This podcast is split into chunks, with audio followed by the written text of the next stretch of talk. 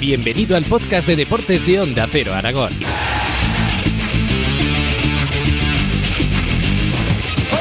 Bienvenidos, bienvenidas a un nuevo podcast de deportes en Onda Cero Aragón y en esta ocasión para hablar de, baloncesto femenino. El Casatemón Zaragoza ha terminado en quinta posición la liga regular y el domingo disputa el primer partido del playoff por el título, algo histórico en el club zaragozano y para hablar de esta gesta deportiva nos atiende ya su entrenador, Carlos Cantero. Hola Carlos, ¿qué tal? ¿Cómo estás?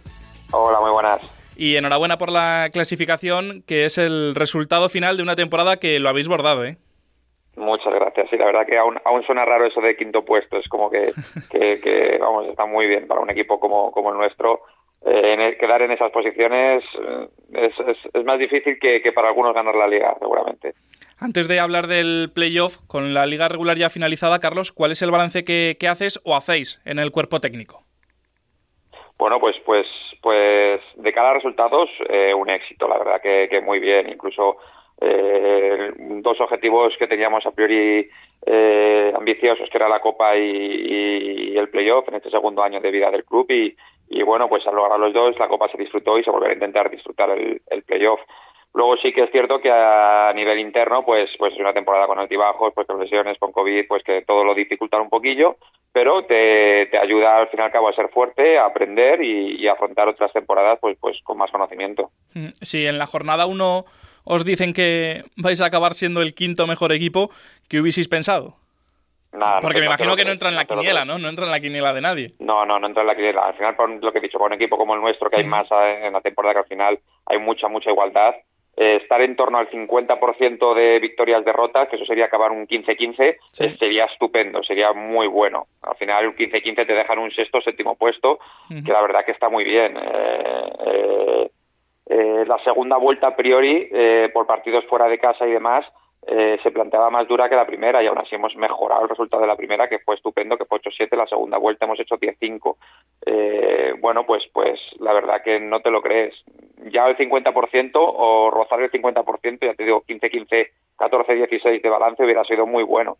Eh, pero acabar 18-12, la verdad que, que, bueno, pues, pues, pues dice mucho de, de, de nosotros, de, ese, de esa competitividad de, que, que hemos mostrado, de esas ganas de seguir ganando y muy bien, muy contento. Y con estos números que estás eh, dando, Carlos, eh, ¿tienes la sensación de que habéis sido eh, la revelación? Eh, por el poco tiempo que lleva el equipo en la Liga Femenina Endesa, lo comentabas tú este año la, el- la segunda temporada, después de jugar la Copa de la Reina, ahora toca el playoff. ¿Se puede decir que el Casa de Monzaragoza ha sido el equipo revelación? Sí, objetivamente, sin duda, sin duda lo ha sido. Sí es cierto que no hay que quitarle el mérito a, a la SEU, eh, pero bueno, sí que es cierto que la SEU es un equipo que, que lleva más años en la categoría y luego al fin y al cabo la, la diferencia de victorias de un equipo respecto a las victorias que tuvo la, la, la temporada pasada, pues ahí somos el equipo que más diferente que más diferencias tiene y eso yo creo que, que lo que marca el que un equipo sea la revelación o no, que respecto de un año anterior al siguiente año esa diferencia de victorias haya sido tan tan alta y somos el equipo que, que, que, que más victorias ha sacado respecto a la, a la, a la temporada pasada. ¿Cómo has visto este año el nivel eh, de la liga? ¿Te ha sorprendido algo o te podías imaginar que los siete equipos, aparte del vuestro, que han acabado entre los ocho primeros, eran los que tenían que luchar por el título? Creo que al final en playoff sí que estamos los, los ocho que, que nos merecemos después de 30 jornadas. Pero sí es cierto que la igualdad ha sido ha sido tremenda. Eh, fíjate, yo te estoy hablando de una segunda vuelta que hemos hecho 10-5 y una de esas cinco derrotas ha sido contra el último clasificado.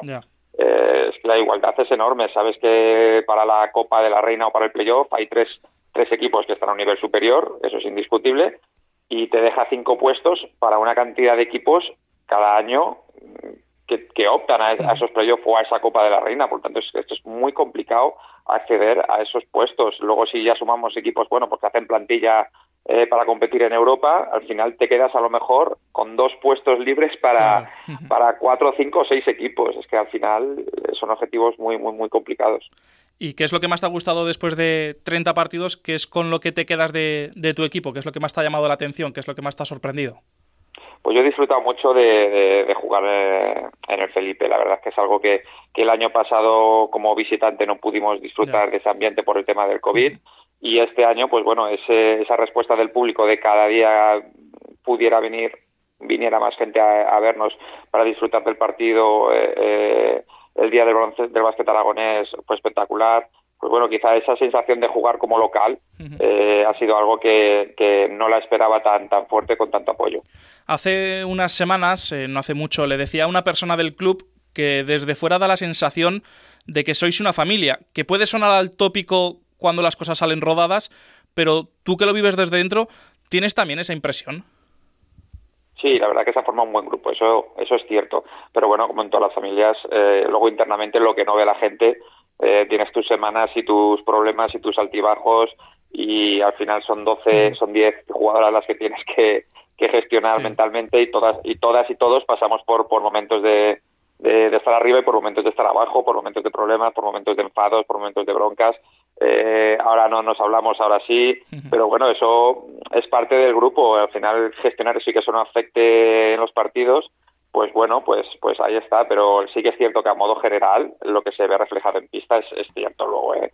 es, cierto que el, grupo ha estado muy unido, el grupo es fuerte, eh, son jugadoras que son, aparte de profesionales, son muy buenas personas, eh, el día a día a modo general ha sido muy bueno, el nivel de los entrenamientos ha sido bueno, eh, entonces, bueno, pues todo eso ayuda, aparte de la dinámica buena de ganar, que eso es lo que más ayuda siempre, pues a que el grupo se ha unido y, tuviéramos una buena dinámica y una buena gestión de grupos de, que es lo que se ha visto. Pero sí es cierto que luego a nivel interno no todo es tan bonito ni todo es tan malo como luego se pone.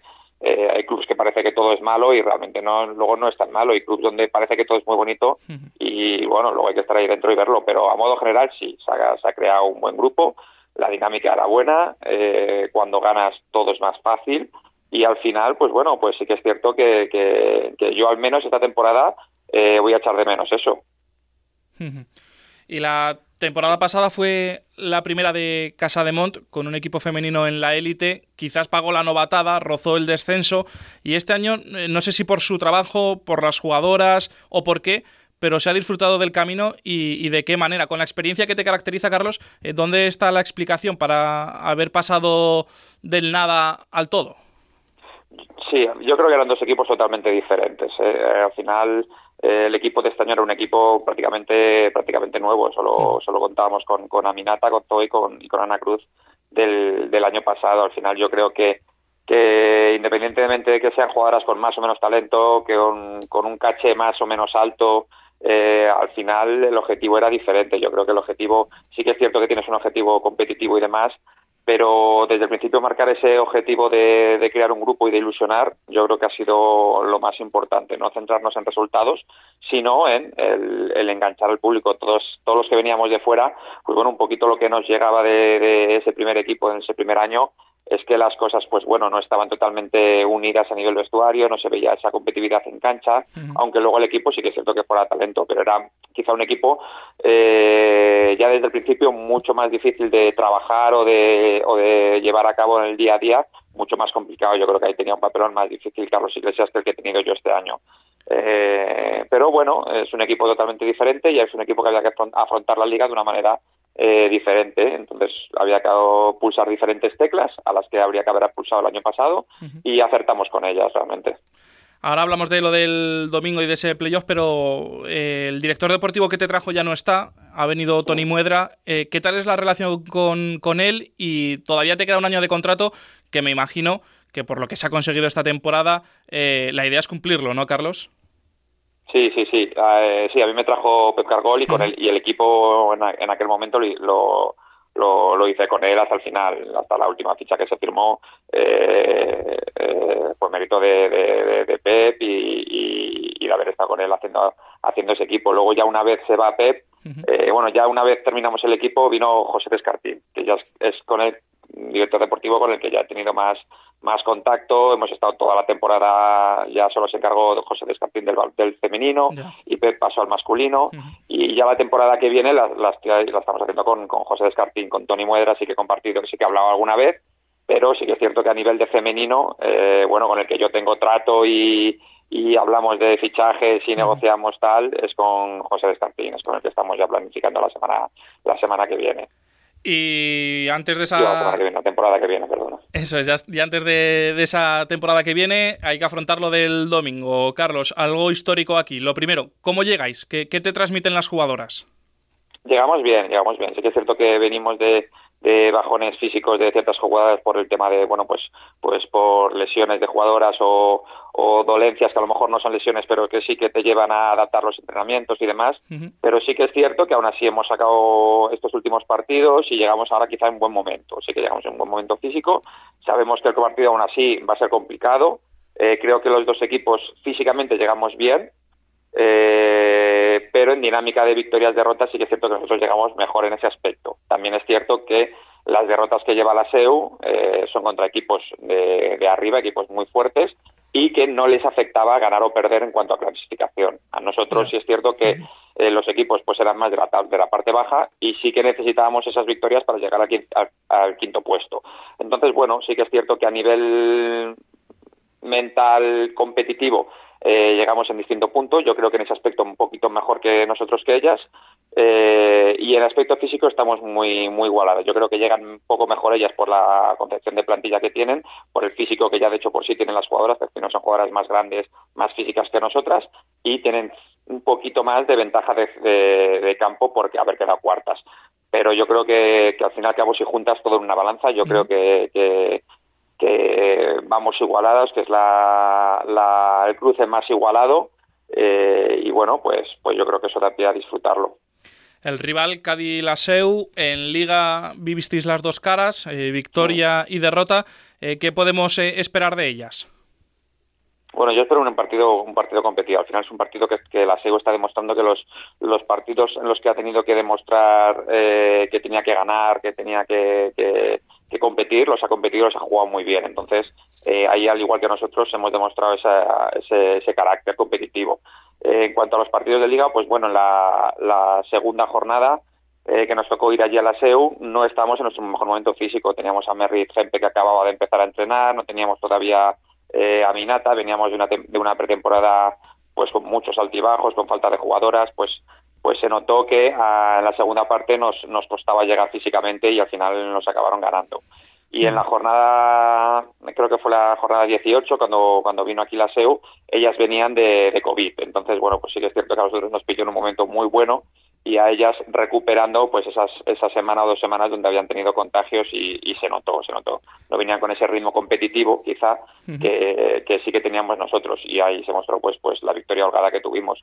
Creo que bueno pues sí que pueden marcar cosillas de cara a que ninguno de los equipos podemos confiarnos pero pero sí que es cierto que nos, nos enfrentamos en momentos donde ni nosotros tuvimos nuestro mejor momento al principio ni ellas tuvieron su mejor momento al principio de la segunda vuelta entonces bueno simplemente no hay que confiarse te hago las eh, dos últimas. ¿Cambia mucho el chip del partido, de los dos partidos de liga, a los dos partidos que se van a vivir en el playoff?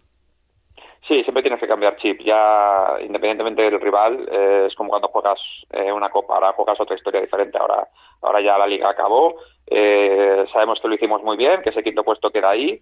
estamos muy, muy, orgullosas de ello, pero eso es como el partido de la Copa del Reino, es empezar de cero. Tienes que afrontar un, un partido desde cero, desde como si fueras nuevas, y, y ir a muerte porque para nosotros no hay no hay más después de este primer partido. Una vez eh, viendo cómo saques, eh, si pierdes, intentar que sea de poco, si ganas, intentar que sea de mucho, porque se verás cuenta de cara al, siguiente partido.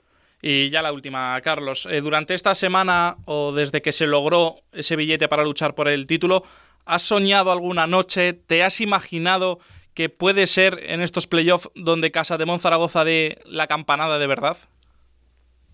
Sí, claro que lo piensas y más, más quedando en ese quinto puesto porque te quitas a los tres grandes de, de la liga. Entonces, independientemente de qué equipo de los demás de la liga hubiera quedado cuarto, pues siempre tienes más posibilidades de, de, plantarte en una semifinal que si quedas eh, sexto, séptimo o octavo, eh, que son que son a dos partidos prácticamente imposible. Puedes ganar uno, sí, pero al final si lo ganas, seguramente lo ganas de poco y luego en casa del fuerte te, te, aplasten. Entonces, bueno, pues sabes que quedando ese quinto o ese cuarto puesto, pues, pues tienes más opciones y, te ilusiona más. Carlos Cantero, entrenador del Casa de Monzaragoza de Liga Femenina. Gracias por estar con nosotros y desde aquí mandar toda la suerte del mundo para ese playoff y me despido como empezado, dándote la enhorabuena por la temporada porque porque desde luego que os lo habéis merecido. ¿eh? Muchísimas gracias y un abrazo. Muchísimas gracias a vosotros y un placer. Sigue escuchando la actualidad deportiva en los podcasts de deportes de Onda Cero Aragón.